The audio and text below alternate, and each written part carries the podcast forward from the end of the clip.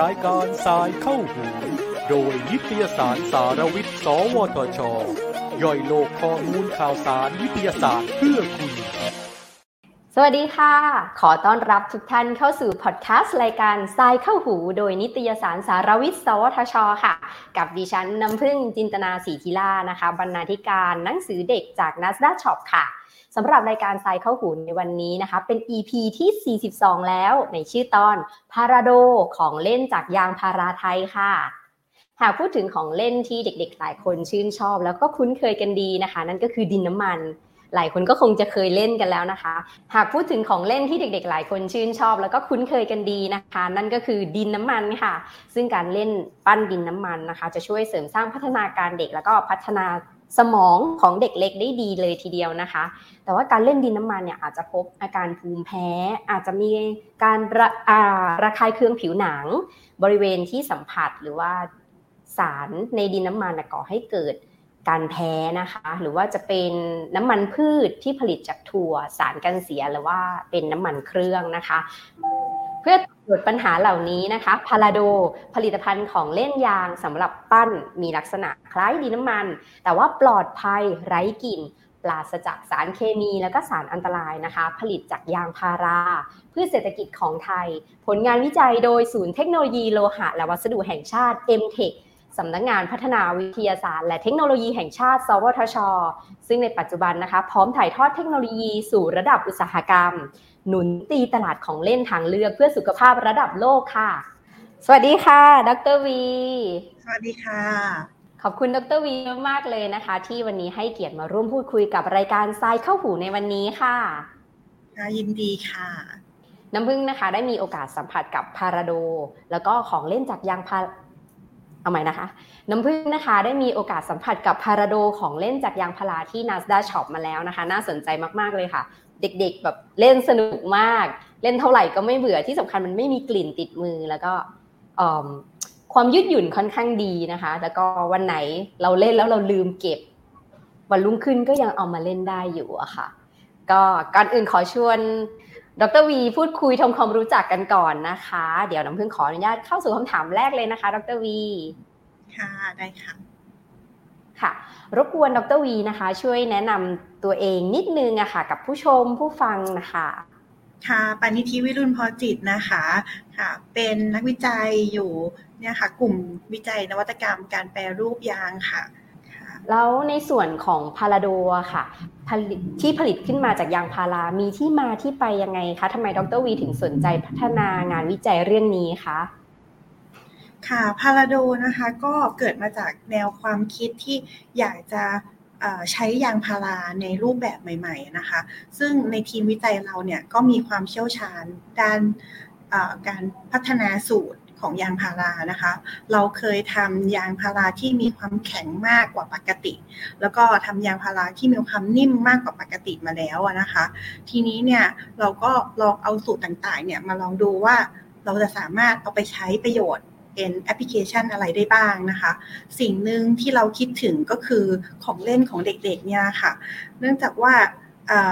เราก็เป็นคุณแม่ที่มีลูกเหมือนกันนะคะ ก็เห็นลูกๆเนี่ยก็ชอบเล่นดินปั้นหรือว่าดินน้ำมันนะนะคะ แล้วเราก็พบปัญหาของตัวดินน้ำมัน ที่ว่าเมื่อเราเล่นไปแล้วเนี่ยก็จะมีสีหรือมีกลิ่นที่ติดมือนะคะ เวลาเราเล่นเสร็จไปล้างมือเนี่ยก็ล้างออกยากมากเลยนะคะ แล้วต่อมาเนี่ยก็ก็เห็นว่ามีแป้งโดนะคะ ที่ค่อนข้างคิดมากๆเลยในช่วงก่อนนะคะ ไม่ว่าจะ ซื้อมาหรือว่าผสมเองที่บ้านอย่างเงี้ยนะคะ ก็ยังมีปัญหาที่เรายังเจออยู่ตลอดเหมือนกัน ก็คือเวลาน้องเล่นเสร็จตั้งทิ้งไว้ มันก็แห้งแล้วก็แข็งใช่ไหมคะเราเอามาเล่นใหม่ก็ไม่ได้ แถมแตกละเอียดแล้วก็ต้องทำความสะอาดอีกอะไรอย่างเงี้ยค่ะ หรือถ้าเราเก็บใส่ถุงแล้ว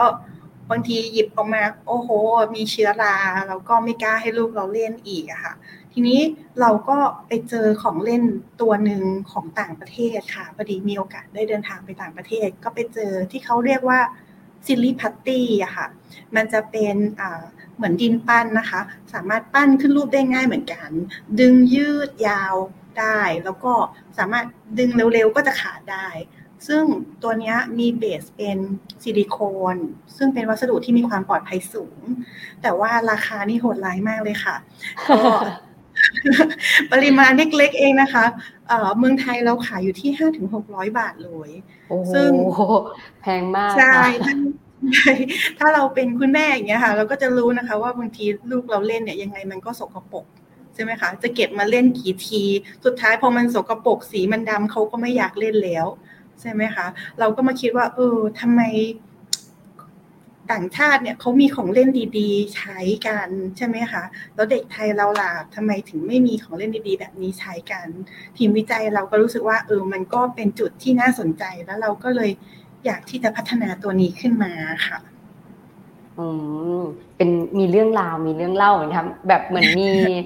แรงบันดาลใจด้วย ว่า เอออยากให้เด็กไทยมีของเล่นดีๆ ราคาไม่แพง ซึ่งพาราโดนี่ รู้สึกว่าจะราคาคุ้มมากๆค่ะ มีในในแพ็คจะมีหกชิ้นหกสี เล่นแบบมันมาก จะทำอะไรก็ได้ทำสัตว์ทำผลไม้ ฉีกเล่นดึงเล่นแล้วปั้นใหม่ได้ทั้งวันทั้งคืนหลายเดือนหลายวันได้มากเลย คุ้มมากๆค่ะตัวนี้คุ้มมากค่ะเป็นประสบการณ์ตรงจากผู้ใช้เอง เพราะว่าเล่นเหมือนกันค่ะ แล้วตัวคุณลักษณะพิเศษของตัวพาราโดอะค่ะ มีลักษณะคล้ายดีน้ำมัน แต่ว่าปลอดภัยไร้กลิ่นปราศจากสารเคมีอันตรายทำมาจากส่วนประกอบอะไรบ้างคะดรวีค่ะ ก็อย่างที่ที่เกินไปก่อนหน้านี้แล้วนะคะ ว่าเราอยู่ในส่วนของทีมวิจัยที่ทำงานเกี่ยวกับด้านยางพารามานะคะ เราก็เลยใช้องค์ประกอบก็คือยางพาราเนี่ยเป็นตัวหลักเลยนะคะ มาทำให้มันมีความอ่อนนุ่ม ลงก่อนที่จะเอามาผสมกับแป้งอะค่ะ พอเรามาผสมกับแป้ง แล้วก็ใส่สีเข้าไปเล็กน้อย ก็จะได้มาเป็นดินปั้นจากยางพาราแบบนี้ค่ะ แล้วตัวพาราโดอะค่ะ ดรวีมีคุณสมบัติพิเศษที่แตกต่างจากดินน้ำมันยังไงบ้างคะอืมค่ะตัวพาราโดนะคะ จริงๆ เราอาจจะขอเทียบเป็นสองส่วน ส่วนแรกเลยเนี่ยเราบอกแล้วว่าเรามีข้อเด่นในเรื่องของการปั้น เราไม่แห้งแข็ง นะคะ ซึ่งถ้าเทียบกับแป้งโดที่มันแห้งแข็งเนี่ยก็ก็จะดีกว่านะคะ แล้วก็มีส่วนประกอบที่มาจากธรรมชาตินะคะร้อยเปอร์เซ็นซึ่งอันเนี้ยมันก็เทียบเคียงกับแป้งโดแหละ แต่เมื่อเทียบกับดินน้ำมันแล้วเนี่ยตัวเนี้ยก็จะมีข้อดีที่ดีกว่า ก็คือสามารถปั้นได้มีส่วนประกอบจากธรรมชาติร้อยเปอร์เซ็น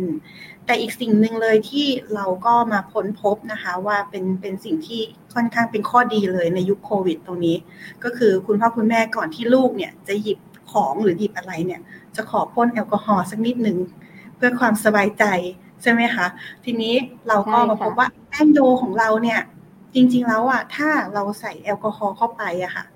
เรามีการทดสอบ เล็กๆด้วยนะคะ ก็คือเอาแป้งโดที่ผลิตเสร็จมาปั้นเล่น 2 ชั่วโมง แล้วก็ไปทดสอบปริมาณเชื้อแบคทีเรียค่ะ เราพบว่าเมื่อเราปั้นเล่นเนี่ย ปริมาณเชื้อแบคทีเรียมันจะเพิ่มขึ้นนะคะจากมือของเราเนี่ยนะคะที่มีความสกปรกทีนี้ พอเราเอาตัวแอลกอฮอล์ค่ะฉีดพ่นที่แป้งโดนะคะ แล้วก็ปั้นเล่นไปจนจนตัวแอลกอฮอล์เนี่ยมันระเหยไปหมดนะคะเราเอาตัวแป้งโดเนี่ยค่ะ ไปพาราโดเนี่ยค่ะไปทดสอบตัวปริมาณเชื้อแบคทีเรีย เราพบว่าปริมาณเชื้อแบคทีเรีย ลดลงไปเทียบไปน้อยกว่าตอนแรกของก่อนก่อนที่แป้งโดจะถูกปั้นอีกอะค่ะ เพราะนั้นเราก็เลยเห็นว่า เออ ตรงเนี้ยน่าจะเป็นจุดเด่นอีกจุดหนึ่งเลย ที่มันสามารถฆ่าเชื้อแบคทีเรียได้อะค่ะน่าสนใจมากๆเลยค่ะ รู้สึกปลอดภัยขึ้นมาทันที เราก็จะได้เล่นอย่างปลอดภัย แล้วก็เก็บอย่างปลอดภัยด้วยนะคะครั้งต่อไปมาเล่นก็ปลอดภัยอีกนะคะ รู้สึกสบายใจ เป็นคุณแม่อย่างนี้เราก็อุ่นใจว่าเออเรามีของเล่นดีๆ ให้ลูก สนุกปลอดภัยด้วยไร้สาร แล้วตัวนี้ค่ะ ตัวผลิตภัณฑ์พาราโดอะค่ะ ดรวีเหมาะกับใคร แล้วก็สามารถใช้ประโยชน์อย่างไรได้บ้างคะนอกจากเด็กๆเล่นแล้วยังผู้ใหญ่หรือสูงอายุเล่นได้ไหมคะ ค่ะ จริงๆ ตัวนี้ค่ะ เราทำขึ้นมาก็อย่างที่เมื่อกี้เล่าให้ฟังนะคะ ว่าเราอยากจะทำขึ้นมาเป็นของร้อยของเล่นเด็กก่อนนะคะ ซึ่งพอเราเอามาเล่นจริงนะคะ เราเป็นวัยทำงานใช่ไหมคะที่มันเล่นจริง เราก็รู้สึกว่าโอ้เล่นแล้วมันมีความสนุกแล้วก็ค่อนข้างจะช่วยในเรื่องของการผ่อนคลายความเครียดนะคะแล้วก็เราก็ได้ไปพูดคุยกับทางคุณหมอนะคะ ที่โรงพยาบาลเด็ก คุณหมอก็บอกว่านอกเหนือจากเด็กๆแล้วเนี่ย ผู้ใหญ่วัยทำงานอย่างเราหรือผู้สูงอายุค่ะก็จะมีลักษณะของกิจกรรมบำบัดด้วยศิลปะอยู่แล้ว เพราะฉะนั้นเนี่ยเราก็เชื่อว่าพาราโดเนี่ยสามารถที่จะเล่นได้ทุกเพศทุกวัยเลยอะค่ะ อาจจะแก้อาการออฟฟิศซินโดมได้ด้วยใช่ไหมคะ แบบว่า นั่งทำงานอยู่รู้สึกปวดเมื่อยมือเอามาดึงดึงยืดยืดขยำขยำหน่อยอะไรอย่างเงี้ย ภายในประเทศของเราอะค่ะ หากมีผู้สนใจอยากจะซื้อพาราโด สามารถหาซื้อได้ที่ไหนบ้างคะดรวี ค่ะ คือตอนนี้นะคะเรายังไม่ได้มี จัดจำหน่ายอย่างแพร่หลายนะคะ เราได้รับโอกาสจากศูนย์หนังสือของ สวทช ในการเตรียมตัวดินปั้นปริมาณมาก เพื่อใช้เป็นของที่ระลึกของ สวทช เมื่อปลายปีที่ผ่านมานะคะ แล้วก็จะมีส่วนหนึ่งที่ใช้จัดจำหน่ายอยู่ที่ห้องสมุดของ สวทช ค่ะ แต่ว่าถ้ามีผู้ประกอบการท่านใดสนใจนะคะทาง m t e c h ค่ะพร้อมถ่ายทอดเทคโนโลยีตัวนี้แล้วนะคะ เรามีการทดสอบการ ทำการผลิตในระดับอุตสาหกรรมแล้ว แล้วก็ตัวเทคโนโลยีตัวนี้เนี่ยไม่ได้มีการลงทุนสูงนะคะ เราใช้อุปกรณ์ที่ค่อนข้างจะหาได้ง่ายในอุตสาหกรรมอาหารเลยอะค่ะ คือถ้ามีความสนใจสามารถติดต่อเข้ามาได้ที่ฝ่ายพัฒนาธุรกิจของ m t e c h ได้เลยค่ะ ก็พร้อมที่จะขยายผลไปสู่ระดับอุตสาหกรรมนะคะ แล้วก็เป็นการผลิตสินค้าที่ใช้ต้นทุนค่อนข้างต่ำใช่ไหมคะดรวี ใช่ค่ะ ค่ะดรวี ถ้าหากมีผู้สนใจอยากจะซื้อพาราโด สามารถหาซื้อได้ที่ไหนบ้างคะ ค่ะ ปัจจุบันนะคะเรายังไม่ได้มีผลิตขายอย่างแพร่หลายนะคะ เราได้รับโอกาสจาก n a s d a q Shop ของ สวทช นะคะะที่ในการผลิตเพื่อใช้เป็นของที่ระลึกปีใหม่เมื่อปลายปีที่แล้วนะคะ แล้วก็มีส่วนหนึ่งมาจัดจำหน่ายที่ n a s d a q Shop ด้วยอะค่ะ ค่ะ ขายดีมาก ๆ เลยนะคะ ตอนนี้จำหน่ายหมดเรียบร้อยแล้ว และถ้าหากมีผู้ประกอบการในไทยนะคะ สนใจอยากจะนำเทคโนโลยีนี้นะคะ ไปผลิตเป็นสินค้าเพื่อจำหน่ายนี่สามารถติดต่อได้ที่ไหนคะ ดรวีค่ะก็สำหรับผู้ประกอบการที่สนใจนะคะ ปัจจุบันเนี่ยทางทีมวิจัยพร้อมที่จะถ่ายทอดตัวเทคโนโลยีตัวนี้ในระดับอุตสาหกรรมแล้วนะคะ เราได้มีการทดลองอผลิตในภาคอุตสาหกรรมก็คือเป็นระดับภาคสนามแล้วนะคะ ซึ่ง อุปกรณ์ที่ใช้เนี่ยก็เป็นอุปกรณ์ที่ไม่ได้ราคาสูงนะคะ สามารถหาซื้อได้ในอุตสาหกรรมการผลิตอาหารอยู่แล้วนะคะ แล้วก็ถ้าสนใจตัวเทคโนโลยีตัวนี้นะคะ สามารถติดต่อเข้ามาได้ที่ฝ่ายพัฒนาธุรกิจของศูนย์เทคโนโลยีโลหะและวัสดุแห่งชาติ M-Tech ได้เลยค่ะ ติดต่อได้เลยนะคะ เดี๋ยวหลังจากจบวันนี้นะคะ ต้องมีคนติดต่อเข้าไปแน่นอนเลย เพราะว่าผลิตภัณฑ์ค่อนข้างดี มีคุณภาพแล้วก็ที่สำคัญต้นทุนในการผลิตถูกมากด้วยนะคะ แล้วก็ปราศจากสารเคมีปลอดภัยนะคะ แล้วเดี๋ยวน้องขอรบกวนถามนิดนึงค่ะ ในขั้นตอนกระบวนการผลิตนี่มีขั้นตอนยังไงบ้างคะดรวีค่ะในการผลิตตัวพาราโดขึ้นมาเนี่ยนะคะจริง ๆก็ อาจจะฟังดูเหมือนง่ายนะคะ แต่ว่า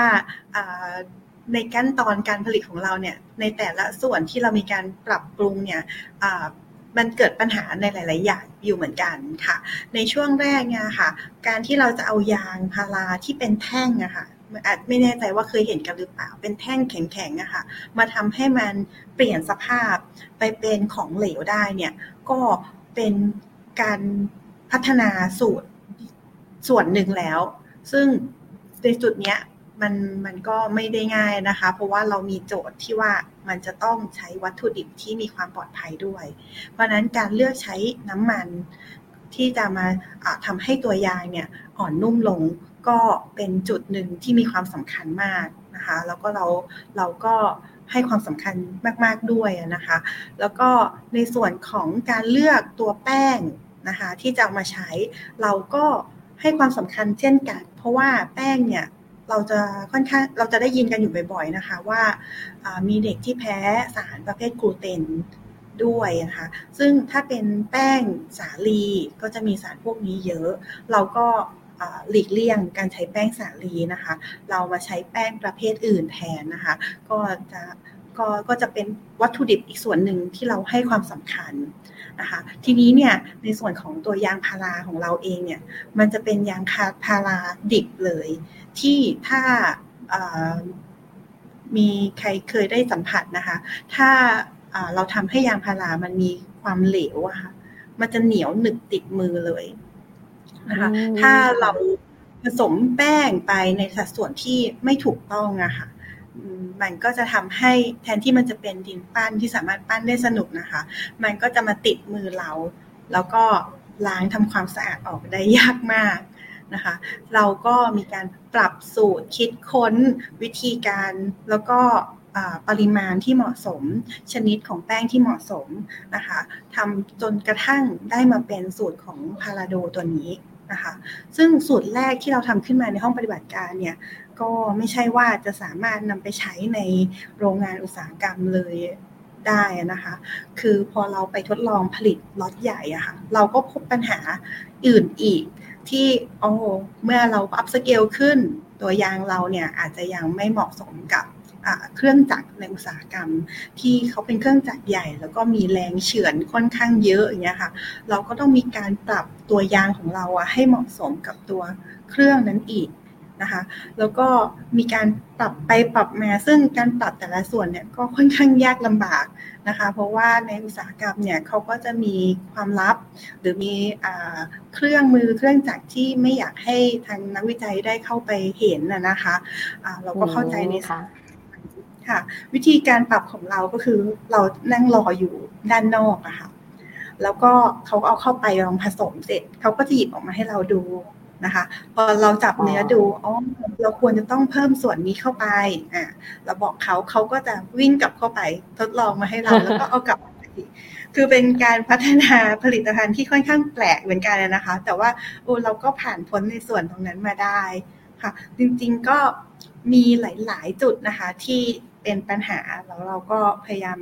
ฝ่าฟันปัญหาเหล่านั้นมาได้เรื่อยๆอะค่ะ จนมาเป็นพาราโดให้น้องๆเล่นกันเนี่ยค่ะโอ้ กว่าจะมาเป็นพาราโดนี่ไม่ใช่เรื่องง่ายเลยนะคะ ต้องลองผิดลองถูก ลองผสมสูตรใหม่สูตรนั้นสูตรนี้คือน่าจะหลายรอบแล้วก็เยอะมาก ๆเลยนะคะ กว่าจะได้มาเล่นกัน ทีนี้สงสัยอยู่นิดนึงค่ะ ดรวีตัวนี้มันปราศจากสารพิษ ไม่มีสารเคมีแล้วก็ปลอดภัยมาก ๆเลย วัตถุดิบที่ใช้ก็เป็นวัตถุดิบในส่วนของการผลิตอาหารนะคะ เป็นวัตถุดิบจากธรรมชาติ เป็นยางพาราธรรมชาติ ทีนี้เหมาะจะใช้กับให้เด็กๆได้เล่นนี่ตั้งแต่อายุเท่าไหร่คะดรวีจริงๆเราแนะนำที่สามขวบขึ้นไปนะคะ เพราะน้องจะเริ่มเข้าใจ ว่าควรจะเล่นยังไงแล้วนะคะ แล้วก็เด็กในวัยนี้ยังต้องการการพัฒนาในเรื่องของกล้ามเนื้อมัดเล็กอยู่เหมือนกันนะคะ คือถ้าน้องได้เล่นแล้วก็มีการพัฒนาในส่วนนี้ไปด้วยนะคะ แล้วก็มีการเล่นกับเพื่อนๆพอเล่นกับเพื่อนๆ ก็จะมีการพัฒนาทางด้านสังคมตามไปด้วยนะคะ หรือแม้แต่ถ้าน้องๆมีจินตนาการในการปั้นขึ้นมาเป็นรูปทรง แปลกๆ หรือว่าทำเป็นรูปทรงที่สวยงาม ก็จะช่วยเสริมสร้างจินตนาการให้กับน้องๆด้วยอย่างเงี้ยค่ะ นอกจากเด็กๆแล้วเนี่ยก็ยังเหมาะสำหรับผู้สูงอายุด้วยใช่ไหมคะ แบบแก้ปัญหาอัลไซเมอร์ ฝึกกล้ามเนื้อได้อะไรอย่างนี้ใช่ไหมคะ ทีนี้ในส่วนของพาราโดที่เป็นวัตถุดิบจากธรรมชาติร้อยเปอร์เซ็นตรงนี้เนี่ยถ้าสมมุติบังเอิญว่าเด็กๆ หยิบเข้าปาก มันจะมีความอันตรายมากน้อยขนาดไหนคะดรวี ค่ะอันนี้ต้องออกตัวก่อนว่าเราไม่ได้มีการทดสอบนะคะ หรือทดลองจริงเกิดขึ้นนะคะ แต่ว่าด้วยส่วนประกอบที่ที่เราใช้อะค่ะ เป็นยางพารา เป็นแป้ง เป็นน้ำมันนะคะ ในส่วนของแป้งกับน้ำมันเนี่ย ก็ น่าจะไม่มีปัญหาอะไรใช่ไหมคะ ในส่วนของยางพาราก็จะเหมือนหมักฝรั่งในสมัยก่อนนะคะ ที่เราบางทีมีเผลอกลืนเข้าไปก็จะขับถ่ายออกมาตามปกติอย่างเงี้ยค่ะอ๋อเข้าใจค่ะ ก็อย่างน้อยก็ปลอดภัยกว่าดินน้ำมัน เพราะว่าไม่ระคายเคืองด้วยนะคะ ไม่มีสารเคมีด้วยตรงนี้การันตีค่ะเพราะว่าเล่นมาหลายรอบแล้วเล่นตั้งแต่ปลายปีที่แล้ว จนถึงวันนี้นะคะ ยังไม่เสียเลย คือคือส่วนตัวเนี่ย เคยเคยพาลูกกวนแป้งโดเล่นเองเหมือนกันค่ะ แต่ว่าแบบเหมือนกับว่าประมาณสักหนึ่งสัปดาห์ เก็บเอาไว้พอแกะถุงออกมาขึ้นลา เราก็ไม่กล้าให้ลูกเล่นต่อแล้ว แต่อันนี้แบบ ถ้าเราเผลอลืมเก็บใส่ภาชนะปิดอะค่ะ ก็ยังคงเล่นได้อยู่ค่ะ อันนี้แบบขอชื่นชมดรวีมากเป็นผลิตภัณฑ์ที่ดีมากๆเลย อย่างน้อยเราก็ไม่ต้องทิ้ง เพราะว่าถ้าเรากวนเองหรือเราไปซื้อมาเนี่ย ถ้าไม่ได้เก็บในภาชนะปิดเนี่ย วันรุ่งขึ้นก็แข็งแล้วอะไรเงี้ยค่ะ แต่ของพาราโรของเราเนี่ยคือจริงๆ ถ้าอยากจะให้ยืดอายุการใช้งานนานๆ เนี่ยก็ควรจะอยู่ในภาชนะปิดนะคะ แต่ว่าถ้าเราบังเอิญเผลอลืม ซึ่งส่วนใหญ่ คุณพ่อคุณแม่น่ะ มักจะลืม เด็ก ๆ ก็ลืมเหมือนกัน เผลอลืมปิดเราก็ยังคงนึกขึ้นมาอ๋อวันรุ่งขึ้นมาเก็บได้ก็ยังใช้ต่อได้ อันนี้คือดีมากๆเลยค่ะค่ะ ดรวี นอกจากงานวิจัยพาราโดนะคะ ดรวีมีงานวิจัยอื่น ๆ ที่น่าสนใจในช่วงนี้อีกไหมคะ แนะนำได้นะคะ ค่ะ จริงๆ ตัวพาราโดนะคะเป็นหนึ่งในเซตของพาราเพลินนะคะก็คือจะเป็นของเล่นสำหรับเด็กนะคะะตัวพาราโดจะเป็นตัวดินปั้นนะคะจะจะมีตัวพาราแซนค่ะ ตัวนี้จะเป็นลักษณะคล้ายทรายเปียก พอเวลาเราบีบอัดอะค่ะมันก็จะเป็นรูปทรงตามนั้น แต่เมื่อเราซุยมันออกอะค่ะ มันก็จะกลับมาเป็นลักษณะเหมือนทรายเปียกเหมือนเดิม ค่ะอันนี้ก็จะเป็นอีกตัวหนึ่งที่เป็นน้องๆของพาราโดมานะคะ ซึ่งวัตถุดิบที่เราใช้ก็จะมาจากธรรมชาติเช่นเดียวกันนะคะ ทีนี้อีกตัวหนึ่งเลยค่ะเราจะไปอีกสุดขั้วหนึ่งเลยนะคะ เมื่อกี้ก็คือเป็นเรื่องของการเอายางมาทำให้มันนิ่มที่สุดใช่ไหมคะ ทีนี้เราก็มีการทำยางให้ไปแข็งที่สุดเช่นกัน ซึ่งยางที่แข็งที่สุดของเราเนี่ยเราทำออกมาเป็น ช็อคค่ะ ช็อคที่เอาไว้เขียนกระดาน เขียนเล่นของเด็กๆนะคะ ก็น่าสนใจค่ะใช่เราทำเป็นช็อคเราก็มียางลบคู่ไปด้วยนะคะซึ่งช็อคตัวนี้ค่ะซึ่งซึ่งช็อคตัวนี้นะคะมีข้อดียังไงก็คืออ่าเวลาที่เขียนนะคะมันจะไม่ได้มีฝุ่นฟุ้งเหมือนช็อคที่เราเคยใช้กันนะคะอ่าอันนี้ก็จะช่วยในเรื่องของอไม่มีสารระคายเคืองที่เข้าไป ในระบบทางเดินหายใจนะคะ แล้วก็ยังลบที่มาคู่กันเนี่ย เวลาลบแล้วอะค่ะ มันก็จะลบออกมาเป็นลักษณะคล้ายๆขี้ยังลบ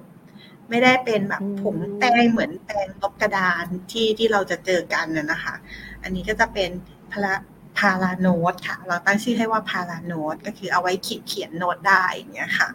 ค่ะ อันนี้ก็จะเป็นเซตของพาราเพลินที่เราทำออกมาตอนนี้อยู่ค่ะ โอ้อันนี้ตั้งหน้าตั้งตารอเลยนะคะ มีของเล่นใหม่ๆให้ลูกเราอีกแล้วอะไรอย่างนี้นะคะ รอเลยค่ะ ว่าเมื่อไหร่จะผลิตที่โรงงานต้นแบบแล้วออกมาให้เราได้ลองใช้กันดูนะคะ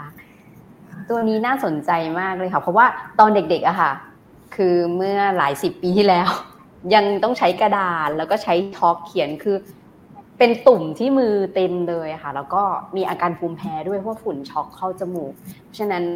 ตัวงานวิจัยที่ดรวีพูดมานะคะน่าสนใจมาก ๆ เลยค่ะ ก็ขอเป็นแรงกำแรงผลักดันเป็นกำลังใจเล็ก ๆ นะคะ ช่วยสนับสนุนดรวี แล้วก็ทีมงานวิจัยนะคะ ให้ผลิตผลงานดีๆ งานวิจัยน่ารักน่ารักที่ปลอดสารพิษให้กับทั้งเด็กผู้ใหญ่แล้วก็ผู้สูงอายุต่อไปนะคะ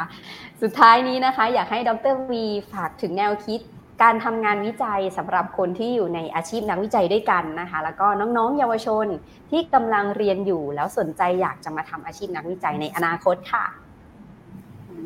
ค่ะ อันนี้ขอเป็น ให้กำลังใจนักเพื่อนนักเพื่อนเพื่อนพี่พี่นักวิจัยด้วยกันดีกว่าค่ะ ก็อยากให้ผลิตผลงานดีๆ ออกมาเรื่อยๆนะคะ ไม่ว่าจะเป็นงานวิจัยทางด้านไหนนะคะ เราก็คิดว่าถ้าเราทำด้วยความตั้งใจที่ดี มีความพยายาม วิเชื่อว่ามันจะออกมาสำเร็จแน่นอนนะคะ แล้วก็ในส่วนของน้องๆ เยาวชนนะคะ เราเราเชื่อว่า น้องๆ เนี่ยน่าจะมีความเป็นนักวิจัยในตัวอยู่แล้วนะคะ น้องๆ น่าจะเคยเจอปัญหาใด ๆ สักอย่างหนึ่งขึ้นมา ก็จะมีความอยากที่จะสังเกตว่ามันเกิดจากอะไรใช่ไหมคะ ทีนี้พอรู้ว่ามันเกิดจากอะไรปุ๊บเราก็จะหาวิธีแก้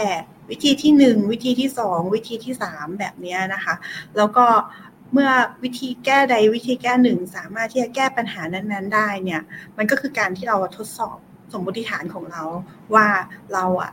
ทำแบบนี้แล้วมันช่วยแก้ไขปัญหาได้จริงหรือเปล่า ซึ่งสิ่งเหล่านี้มันก็คือการเป็นนักวิจัยนั่นแหละค่ะ ถ้าน้องๆได้ทำในส่วนเหล่านี้อยู่แล้วเนี่ย ก็เชื่อว่ามีความเป็นนักวิจัยในตัวของน้องๆอยู่แล้ว แต่ถ้าอยากที่จะเข้ามาเป็นนักวิจัยแบบเดียวกับของที่วีทำอยู่นะคะ ก็มีหลายช่องทางมากๆเลยทางพี่ๆนักวิจัยทุกคนยินดีต้อนรับน้องๆทุกคนเช่นกันค่ะ ถ้าน้องๆอยากจะมาเป็นนักวิจัยแบบดรวีค่ะ อาจจะต้องเริ่มต้นยังไงบ้างคะเราต้องวีลองเล่านิดหนึ่งว่าสมัยที่เรายังเรียนอยู่ทำไมถึงเรามีจุดเปลี่ยนอยากจะมาเป็นนักวิจัยอะไรแบบนี้ค่ะอืมค่ะ ก็ อันนี้ต้องขอเท้าความนะคะ ตั้งแต่ปริญญาตรีเราก็เรียนคณะวิทยาศาสตร์นะคะสาขาเคมีที่มหาวิทยาลัยมหิดล พอเราเรียนจบเนี่ยเราก็ได้โอ้ยมีโอกาสไปทำงานในส่วนของวิจัยและพัฒนาตัวกาวอะค่ะในผลิตภัณฑ์อย่างหนึ่งอะนะคะ ซึ่งตรงนั้นน่ะมันทำให้เราได้รู้สึกว่ามันมีความสนุกในการคิดแก้ไขปัญหาที่เราได้รับมา นะคะแล้วเราก็รู้สึกว่าเราจะต่อยอดต่อยอดมันได้ยังไงนะคะที่ที่จะทำให้เราได้สามารถใช้ความรู้ความคิด ได้ใช้อิสระในการพัฒนาสิ่งใดสิ่งหนึ่งขึ้นมาอย่างเงี้ยค่ะ เราก็เลยมองว่าเออเราน่าจะไปเรียนต่อ ถ้าเราไปเรียนต่อเนี่ย เราอาจจะได้วิธีการคิดอย่างอื่นขึ้นมาด้วยก็ได้ค่ะ เราก็เลยมาสอบ เพื่อที่จะขอรับทุนนะคะ ซึ่งตอนนั้นก็จะเป็นทุนกระทรวงวิทย์นะคะไปเรียนต่อที่ University of Bristol ที่อังกฤษนะคะ ซึ่งตอนที่ไปเรียนเนี่ยเราก็ภาษาเราก็ไม่ได้ดีนะคะ เราก็ค่อนข้างจะ suffer ประมาณหนึ่ง ทีนี้เนี่ยเราก็ได้ลองคุยกับ supervisor ของเราอะค่ะ supervisor เขาก็เห็นเรารู้สึกไม่ค่อยจะดีละว่าเออทำแล้วมันเหมือนไม่ค่อยจะได้ supervisor ก็เลยถามว่า คุณคิดว่าคุณมาเรียน PhD เนี่ย คุณอยากคุณคิดว่า PhD คืออะไร ตอนนั้นเราก็ PhD เราก็ไม่รู้เนาะว่าคืออะไรเราก็คิดว่าเออมาเรียนให้มันรู้ ให้มันรู้ถึงแก่นว่ามันคืออะไรใช่ไหมคะแบบสมมติเราสนใจเรื่องใดเรื่องหนึ่งแล้วก็มาเรียนให้มันรู้ให้กระจ่างอะไรเงี้ยเขาบอกว่าจริงๆแล้วไม่ใช่หรอก PhD อะคือการที่ คุณได้เครื่องมือเครื่องมือหนึ่งที่จะไปศึกษาอะไรก็ได้ในโลกนี้นะคะก็คือแนวความคิดของเราอะค่ะในการที่จะไปปรับไปไปใช้กับสิ่งต่างๆ เพราะฉะนั้นเนี่ยถ้าเราเปิดใจเรายอมที่จะเรียนรู้ในสิ่งใดสิ่งหนึ่งเนี่ยทุกอย่างคุณน่าจะเรียนรู้ได้อยู่แล้ว แล้วเราก็เห็นเห็นจากจากประสบการณ์จริงอะนะคะที่ซูเปอร์วิเซอร์เราอะค่ะอายุ 65 แล้ว ตอนที่เราไปเนี่ยท่านก็ใช้คอมพิวเตอร์ที่เป็นระบบ Microsoft ปกตินะคะ แล้วเขาก็ยังไม่เคยใช้ในระบบที่เป็น Apple เลย แต่พอเรียนเรียนไปได้สักปีหนึ่ง ท่านเปลี่ยนทุกอย่างเป็นของแม็กหมด อันนี้เราไม่ได้มาชูว่าค่ายไหนดีไม่ดีนะคะ แต่เราแค่จะอยาก อยากจะบอกว่าขนาดเขาอายุหกสิบห้าแล้วอะค่ะเขาก็ยังเรียนรู้ แล้วก็สามารถที่จะใช้เทคโนโลยีอย่างเนี้ย ได้อย่างดีเลย เพราะนั้นทุกคนก็สามารถที่จะเรียนรู้แล้วก็พัฒนาตัวเองได้เหมือนกันนะคะไม่ว่าจะอยู่ในช่วงวัยไหนอะค่ะ อืมเป็นเหมือนมีแรงบันดาลใจด้วยนะคะ ตอบได้ดีเลยล่ะค่ะ ดรวี เพราะว่าเพิ่งมองว่าเหมือนการเรียนรู้มันไม่มีจุดสิ้นสุดเนาะ คือเราสนใจตรงไหนสงสัยอะไร ก็พยายามหาคำตอบให้มันสุด แล้วก็เราสามารถเรียนรู้ได้ตลอดเวลา แม้กระทั่งตอนนี้เราดรวีเป็นนักวิจัยแล้ว ก็ยังมีลองผิดลองถูก แล้วก็เรียนรู้สิ่งใหม่ ๆ คือรับความรู้มาเรื่อยๆ เราไม่ปิดกั้นตัวเองแล้วก็ไม่ปิดความรู้เราไว้แค่นี้ อาจจะรู้เรื่องอื่นมากกว่างานวิจัย อาจจะรู้เรื่อง เทคโนโลยี หรือว่าคอมพิวเตอร์ที่เราต้องเอามาใช้งานเครื่องจักรต่างๆ ที่เราจะต้องมาเรียนรู้วิธีการใช้งานใหม่ ๆ ใช่ไหมคะก็อย่างที่ดรวีพูดมาการเรียนรู้ไม่มีจุดสิ้นสุดจริง ๆ เราสามารถเรียนรู้ได้ตลอดเวลาเลยนะคะสำหรับวันนี้นะคะ ขอขอบคุณดรวีมากๆเลยค่ะที่ มาเล่าถึงที่มาที่ไปแล้วก็ประโยชน์ของพาราโดนะคะ ของเล่นจากยางพารา นอกจากจะส่งเสริมพัฒนาการของผู้เล่นแล้วนะคะ ยังมีส่วนช่วยสนับสนุนผู้ประกอบการไทย และก็ธุรกิจส่งออกได้อีกด้วยนะคะ ขอขอบคุณมาก ๆ เลยค่ะ ดรวี ขอบคุณค่ะ ค่ะ และก็ขอขอบคุณทุกท่านนะคะ ที่ติดตามรับฟังรายการทรายเข้าหู โดยนิตยสารสารวิทย์ สวทช แล้วกลับมาพบกับสาระความรู้วิทยาศาสตร์และเทคโนโลยีที่น่าสนใจได้ใหม่ในตอนหน้านะคะสำหรับตอนนี้ดิฉันน้ำพึ่งจินตนาสิทิลาและดรวีปณิธิวิรินพอจิต ขอลาผู้ฟังทุกท่านไปก่อนนะคะ สวัสดีค่ะ